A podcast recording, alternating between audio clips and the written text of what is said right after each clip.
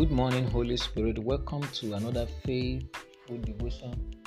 Today is the 16th in the month of June, in the month of August, year 2021, and it is of the Lord's doing, and it is marvelous in our sight to see another beautiful morning. And God's mercy and God's grace will continually abide with us in Jesus' name. Our scripture reading this morning is from Mark chapter 10, verse 27. Mark chapter 10, verse 27. And Jesus looking upon them said, With men it is impossible, but not with God. For with God all things are possible. And Jesus looking upon them said, With men it is impossible, but not with God. For with God all things are possible. All things are possible. This morning, we want to thank God for a brand new morning that God has bestowed upon us. And I welcome you to this new week. And I prophesy this new week will be a week of possibility by responsibility for you in the name of Jesus. As you take responsibility, I see God bringing possibilities on your way.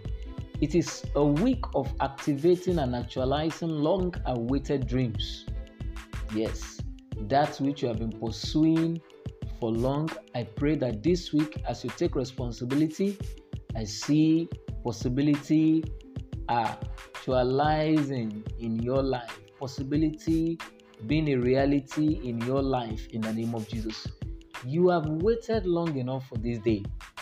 I therefore prophesy that your maximum, you know, last month or last week shall be your minimum this month in the name of Jesus.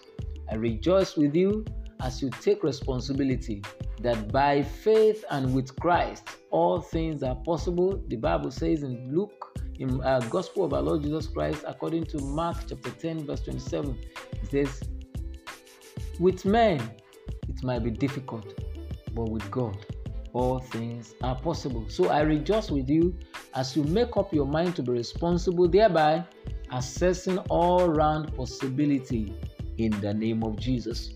Never forget that this week is a week of your possibility by responsibility.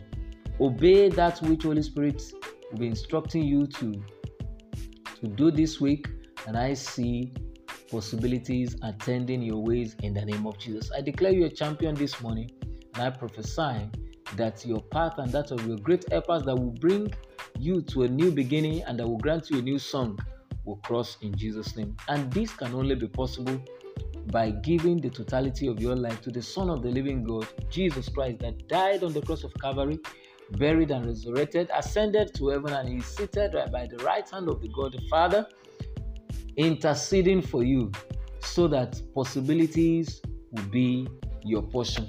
Let Him be the Lord of your life today, and your life will not remain the same. Do have a faithful day. You are a champion, and I declare that your land is green.